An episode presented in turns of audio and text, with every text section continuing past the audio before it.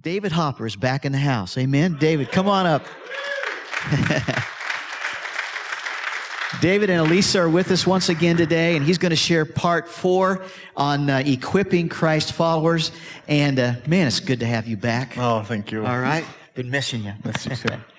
And uh, we get to Skype on Tuesdays, and so I get to keep up, but we're just glad to have him back to share with you. Everybody say, God bless you, man. God bless you. Thank you. You guys are sweet. Good night. See you guys.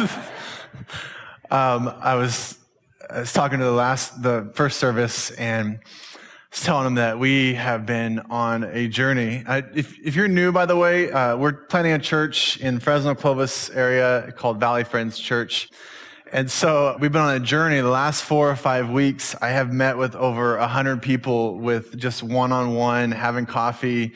Uh, everyone at Panera and Starbucks knows my name, which is funny. But it has been a wild, wild time. And we came early on this trip to speak, and um, came about three or four days early just to to rest and to recoup from this last this last month and a half or so, because it has been it has been wild. And last night I couldn't sleep. I was thinking through just all the different stuff that's going on. And so at the middle of the night, I just said, I give up. And so I get up and I just go to the beach. And I, I'm sitting on the beach in the middle of the night, which I'm sure is safe. But um, I'm, and it's surprising how many lights there are on the beach at night. It was weird, uh, how much, just how bright it is. And so I'm, I'm watching the waves, and I'm writing in my journal all the reasons why you should never go into ministry. It sounds, it sounds super depressing, but it's just something I'm like, you know, they tell you, uh, they tell you that when you're starting ministry. They say, you know, if you can do anything else, you should do it. And you, they never tell you why. And I realize that. They never say why. They just say, if you can do anything else, then do it. I know why now. And so I'm going to, I'm going to write my next book. It's going to be all the reasons why you should never go into ministry. It's going to be a really depressive book, but I think it'll sell well. Anyway, uh, as I'm writing it, I'm just thinking about different faces that keep popping in my mind. This is why it wouldn't be that depressing, because the the good outweighs the bad. And I was thinking about a young girl uh, last week. I was talking to her on Monday, and she she was in prison when I'm talking to her. And she was in my high school group uh, a long time ago as a youth, and um, just going through it. And she had some issues with a husband, and long story short, just God is putting in my head that she's going to be one of our evangelists, which is odd, right? Since she's in jail. But she's getting out, and I'm just talking to her, and I was telling her, well, you know, in a couple weeks, we have a, a neighborhood blitz, and I want you to lead it, because you just, God has given you a heart for this. And she's so excited and going to be leading our evangelism, even though she's in prison on assault. Anyway, and then I was thinking of another person who is in our leadership, and she's a senior adults pastor. And I'm thinking about her and how she came. When she first was talking to me, she she had been out of work, and she left uh, another church, and she came to me looking for a job, which is so funny, because I go, you realize we have no money, right? But she's like, I want to be your senior adults pastor. And I said, well, to be honest with you, I would never hire a senior adults pastor. And I always say that to everyone, by the way. It's sort of my opening line. I would never hire you to do what you're saying, because we have this really weird sort of um, church issue where we hire people to maintain ministry. And people come to the church, and they're looking at the menu of options of ways to get involved, and they sign up for, okay, I want to be doing this and this, and they have enough for my kids, and they have this activity, and they have a men's and women's and on and on. And I'm just like, honestly, I would never hire anyone to do that, to maintain the status quo. But I would give you a lot of money, talking to this person, if you would go out and be God in the streets, if you would go to every single adult home and go to every single, um, what are those things called? Retirement communities and assisted living communities. If you would go there and you would start Bible studies there, and you would go to every funeral home and be available to them, I'd pay you a lot. And so she agreed, which was surprising. She said, I'm in. And so she's been with me, and this last, a week from last Friday, she brought twenty-five new seniors to the service, and I'm like, wow, I'm actually gonna have to pay this person. She's really outdoing it. It was incredible. And I say the same to all the student ministries I feel the same way about, and these other ministries I feel the same way about. There's just a, um, equipping the Christ follower is really taking this book and saying, you know what, I think I'll just read it. It's strange that we've been given this playbook about life that gives us the details of exactly what we're supposed to be doing on a daily basis and says to us, if you will read it, I will tell you that you were created with a unique design. In fact, I put a spiritual gift within you that says that you have something that will supercharge your life in this world, and you'll actually be more effective if you can hone in on what that is. Not a talent, not a passion, but an actual gift from God that's inside of you, and ninety-five percent of people don't know what it is. And then he says, I'm going to give you some basic habits that if you would follow these habits, your life will be totally different. You will feel the power of God around you. You will actually know what God's doing with your life. You will sense it. But in our busyness, somehow we have forgotten that, and we don't even base, we don't even read it, and it's it's sitting in most of our homes. I was thinking uh, a couple years ago, I'm watching the E S P N, which isn't that rare, and I'm watching it, and they're talking about a guy going to jail in the N F L. Surprising. And he says, "Well, you, do you think you think you'll ever get a job with another N F L team again?" And the other guy says, "Yeah, he will, because he'll find Jesus in jail, and then when he finds Jesus, he'll come out a changed man, and then some team will take a chance on him." And I'm watching this going, now this is strange on so many levels. First of all, they're making fun of Jesus. I get it. I, they're making fun of this idea that, yeah, we'll make this change and all of a sudden my life will be changed.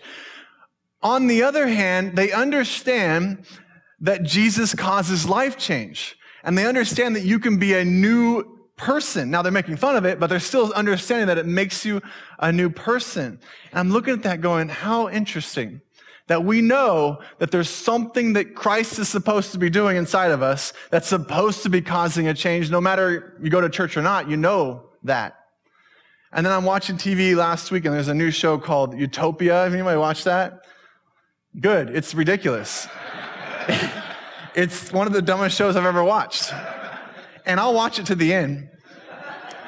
I don't know why, but it's so it's so weird to me that the show after show after show comes up talking about the same concept of that life's supposed to be different. There's, if we could just do it different from the beginning, and then they throw twenty of the most different people possible in the same little small space and say, all right, create utopia, which throughout history, that's not how you started civilizations. It was usually a breaking away, but let's not go all there. It's a history lesson. But the world has a sense that there's something that's supposed to be different. The world has a sense that there is a change that is supposed to happen when we have Christ. And yet, when we say, oh, oh, you're right, here it is, we won't take the time, even as Christians, to open it up and do the basic habits that God has called us to. I've narrowed it down to ten, funny enough, narrowed it down to ten basic habits that if we just did those, if we just did these ten, your life would never be the same. And if we did them on a daily basis, you would feel the power of God surging through you on a daily basis. And you say, God is so far away and I don't feel him. I'm not really sure about this God thing. That's because you don't do what he says. The, the basic, the basic things he says. Let me give you one. I call it cleansing your hands. Cleansing your hands. At the end of services, Pastor Larry, myself, and Carlos are usually at the back, shaking your hands on the way out. You don't know this, but about twenty times I usually run to the bathroom and wash my hands because I'm not sure where your hands have been. I'm a little nervous. I'm sorry. You're all very clean. You all look wonderful. But you might be sick. You might have just wiped your nose or changed a diaper. I don't know. I'm not going to say anything. I'm a nice guy. And by the way, this is bad because The last service, no one wanted to shake my hand as they were leaving. I felt really, really, really, anyway. But I run to the bathroom at least twenty times and just wash my hands just in case. Why? Because I don't want to get sick. I don't like being sick. And sickness passes so quickly through the human body and touch. And so thinking through that concept of why we cleanse our hands, why we wash our hands, because we want to get the sickness off of us. And we want to do that daily. I mean, several times a day, we want to continue to do that. The Bible speaks of that same subject all over the place. He calls it repentance. It's not something you do once when you accept Christ. It's actually something you're supposed to do on a daily basis. You come before God and you repent of your sins. It's like he knows you're probably going to sin more than once in your entire life. You're probably going to sin more than once today. So just cleanse your hands on a daily basis, which means come before me and just repent of sin. It's a basic habit that we forget. We do do it. It comes up once in a while, but we forget it so often. James chapter four, it speaks about the, the heart of a man, the heart of, of where we are. And it says in this verse eight, draw near to God and he will draw near to you. Cleanse your hands, you sinners, and purify your hearts, you double-minded. It's harsh. It's very harsh. In fact, the texture of the whole scripture right there, uh, it's even harsher. Well, we'll, get, we'll talk about it at the end. But the point is this. You're a unique masterpiece created by God, but you're going to struggle on a daily basis. So when you talk about equipping the Christ follower, do this. Do what he says to do on a daily base, basis, and you'll be equipped. One of those things, just one, is to repent on a daily basis. Cleanse your hands, because if that sickness continues to grow, you get a little bit sicker and sicker and sicker. Wash our hands. When we talk about washing our hands, there's several things he talks about. He talks about washing our hands of quarrels in our life, which is talking about fighting. You're going to have struggle with other human beings. So in Romans chapter fourteen, verses ten through thirteen, he talks about this very subject of washing our hands of quarreling. He talks about washing our hands of lust for the things that we do not own. In Matthew five, twenty-seven through twenty-nine, he speaks of you're going to be wanting things that you probably shouldn't. Wash your hands of that. It'll be a struggle. He talks about washing your hands of wrong motives. Matthew six, one through six, James four, ten. Wrong motives. We do things sometimes with wrong motives. Wash your hands and repent of it. He talks about washing our hands of things that we have said about a brother or sister. Matthew seven, one through five. Things that we have said we should be repenting of. Washing our hands of the times we didn't follow through on something for God. Meaning there's going to be times in which we step up and say, God, I'm in. I'm in. I want this. In fact, throw that one up. Let me read it. I want to do this, but I'm going to struggle. Jeremiah twenty-nine, eleven, it says, for I know the plans that I have for you, declares the Lord, plans for welfare and not for calamity, to give you a future and a hope. God is saying, I have a plan for you. We say, I'm in, God. I want your plan. We leave this place and we have lunch and forget that we ever said that. We need to repent of that on a daily basis. And if we will, guess what we'll do? We'll step back and say, oh yeah, I do want his plan for my life. Why does he call us to these basic habits? Because it will remind us to step back and say, oh yeah, God, I'm in. I want this. This is a new day. And it's time to equip ourselves as Christ followers. And it's not even that hard. It's just following the basic habits that God has called us to. In Hosea chapter two, we find a story about Israel falling away from Christ. Actually, probably forty years of them falling away from Christ. And they did this over and over. But the point that he calls them all the time is, this is my bride. He's talking about Israel. Later, he talks about the church. But right now, in Hosea and several other parts of the Old Testament, he's saying, Israel is my bride. One of the worst things that your bride could do or your mate could do is infidelity. They cheat on you. It breaks your heart.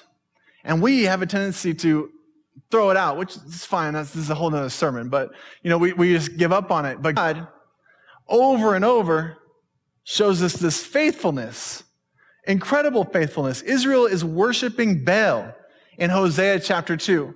They're worshiping another god. I mean, talk about cheating on your first love. They're worshiping someone else.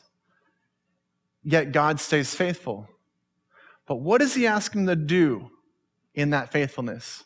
Because his hand of blessing had been pulled away. And as soon as his hand of blessing was pulled away, they immediately realized, oh, wait a minute. I now realize that we've made a horrible error. And God says, okay, I will pour out my blessing on you again, but you have to do something. What do you think it is? Cleanse your hands. Forgiveness. Repent. Over and over, the Israel example to us is this repentance. And then the church, who he also calls the bride later, the church, which is not this building, it's you and I. We are the church. And he says, I want you to cleanse your hands daily. I want you to repent and remember your first love. In your notes, I give you a, a, some simple application. It's a list right there. It's a list with a dash. What I want you to do with this, when we talk about equipping, I'm going to give you an actual tool here to equip yourselves. I want you to put the list next to your bed. And every night, look at the list. Now, this list, you may recognize it. It's called the seven deadly sins. It comes straight out of Proverbs chapter six, verses sixteen through nineteen. It says this: there are six things which the Lord hates. Yes, seven, which are an abomination to him: haughty eyes, a lying tongue, and hands that shed innocent blood, a heart that devises wicked plans, feet that run rapidly to evil, a false witness who utters lies, and one who spreads strife among brothers. The deadly sins, the seven deadly sins, which is an odd, odd sort of thought, because when you look at them, pride, envy, anger, you're like, deadly? I mean, they're bad. But, I mean, I don't know about deadly. I have some anger sometimes. It's not really deadly. I, I have a little bit of pride. Isn't that, that's good, right? I mean, we we joke about pride. Envy, there's a little bit of envy. I mean, that guy's house is a little bit bigger than mine. I like his yard. But deadly? Why is it deadly? There's this game out. You might know it. It's called Minecraft. My kids play it about thirty-six hours of the day. And there's this thing on there. It's called Creepers. And these are the lamest enemy in any game I've ever played. They're just, they, I mean, they're easy to kill. They walk around very slowly. And so you can easily turn and go, boop, you're dead. That's, it's that simple. This game just sold for two point six billion dollars, by the way. I don't know how, but I'm in the wrong business, because this is the lamest game I've ever seen. You're just sitting here building up stuff. I mean, it's awesome. I like it. I mean, if of all the games my kids will play, these are building something, right? But there's these creepers that just creep around. And I'm like, those enemies, man, they're so easy to kill. How do you die? How do you ever die? But they do. Why? Because they're building something, and they're like, oh, they kill the enemy. They're building something, they kill the enemy, and then they, they get a little sidetracked with building, and all of a sudden walk around a corner like, oh, and then they die because the creeper gets them. And I thought, hmm, sermon analogy. That's exactly what I thought. Because that's, that is exactly what the seven deadly sins are. It's that little crack in the dam. It's not that big a deal. Most of those cracks we don't even fix. But the crack slowly slips. It gets a little bit bigger and bigger. And all of a sudden, the tipping point, there's no holding back the water and the dam that breaks and all the destruction that happens after it. It's an amazing sort of thought that we could have easily fixed the crack. But once the dam breaks, all hell breaks loose. Seven deadly sins are creepers. They're creeping into your life on this very slow basis, and it creeps, and it creeps, and you forget about it, and all of a sudden you turn the corner, and bam, your life has just been devastated by something, and you can't even figure out what it is. But your life is like, man, I don't know what went wrong, but my life is jacked up because there was this creeper that you never took care of. Listen to the creepers. Pride. It's this high or inordinate opinion of one's own dignity, importance, merit, or superiority, whether as cherished in the mind or as displayed in bearing, conduct, et cetera. We, we joke about this one. That's how much we don't really think of it as a bad thing. It's just a high opinion of ourselves. We have, you know, shows about someone with a little bit of a high opinion of themselves, and we laugh because it just creeps in and starts to devastate everything. Envy. This feeling of discontent or covetousness with regard to another's advantage, success, possessions, et cetera. It's hard to drive around here and not have this one creep in. It's weird coming from Fresno to here. I'm, I'm serious. It is weird because you're looking around going, man, there's a lot of people with yachts. I don't really get that. That's weird. And I want one. I don't know why. It sounds like a lot of maintenance. It's weird, but that envy, that creeper just creeps and creeps and creeps, and all of a sudden it's devastating because you start giving up other things for it. Anger, a strong feeling of displeasure and belligerence aroused by a wrong or a wrath or ire. Lust, this intense sexual desire or appetite. Sloth, laziness, procrastination, delaying crucial decisions, inordinate attention to insignificant things, you know, like playing Minecraft for thirty-six hours. But procrastination is really the one there. How often we sort of put it off, put it off, put it off. We do it with this all the time, right?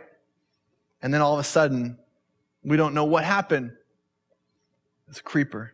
Gluttony, the overindulgence in a physical pleasure, addictive behavior, seeking comfort or escape in a physical pleasure, moving past moderation in anything. Greed, the excessive or rapacious desire, especially for wealth or possessions. So here's the application. Before you go to bed, you've got this next to your bed. And I'm sure one won't do it. So you might want to journal. And every night, this is the journal I use. Every night, you just write, which one of these did I struggle with today?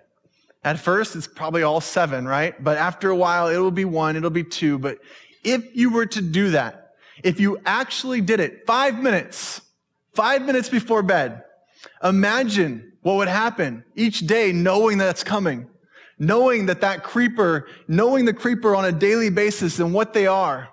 Because the night before you talked about how, oh man, I struggle with that again. Oh man, I struggle with that again. You could go a month struggling with the same thing, but if you kept keeping it on the forefront of your mind, say, I'm not going to let this creeper get into my life. I'm not. I'm going to cleanse my hands. I'm going to wash my hands because that keeps me healthy. That keeps me from sickness. That turns into death. If we do that, that one habit, we will be miles ahead of most. We'll be envious of the... No, I'm just kidding. It's so important. James four seven says, submit therefore to God. Resist the devil, and he will flee from you.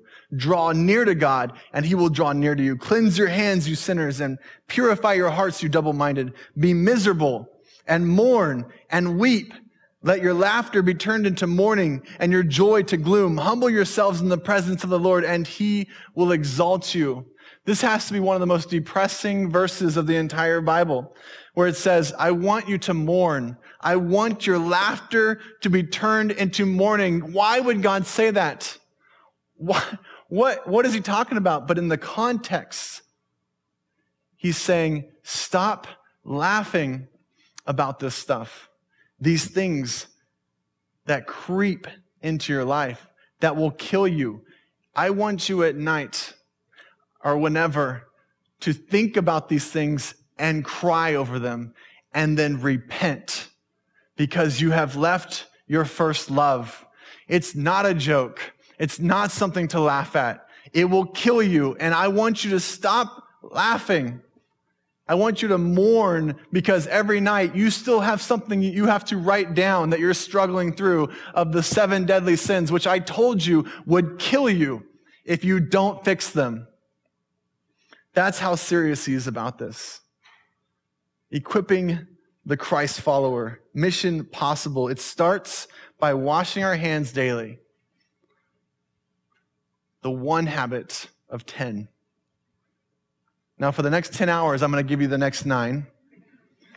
I'm kidding. I don't have time. I don't have time to give you all ten of them, but I did write a book, so I'm going to sell you a book, which is weird. I've never done it before in a sermon, but only reason I'm doing it is because one hundred percent of the proceeds from this goes to Valley Friends Church. It's going to the church plant that you guys are supporting.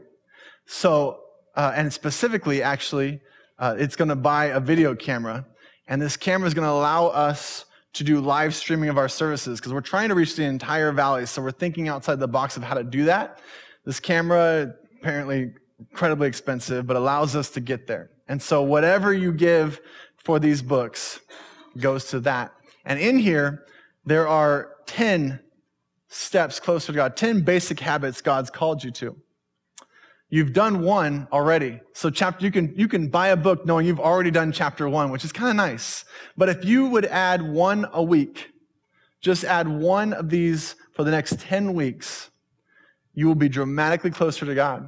And if you would put these in your life and apply them, well, I wouldn't give it to you unless I really loved you and I really care for you. And so it's something that I, I want you guys to have. And the other nine are way more positive, by the way. Only the first one's kind of negative because it's all about repentance. The next nine actually supercharges the way you live. So on your way out, I say they're ten dollars, but if you want to give more, like if you want to go one hundred or one thousand, that's fine. Uh, it all goes towards the church and allows us to do, hopefully, live streaming. Let me pray for you. God, I do thank you for this family. Thank you for this church. A group of people who are seeking to grow closer to you. So they are coming here week after week, studying your word, spending time with you, praying to you, trying to add these habits. God, thank you that there are, there are those that know that you have given us a unique design and love you and are returning to their first love. I do pray that you would bless them, protect them, guide them. I pray for Pastor Larry and Carlos and the rest of the staff as they lead. Pray you would bless them and bless this place. In Jesus' name, amen.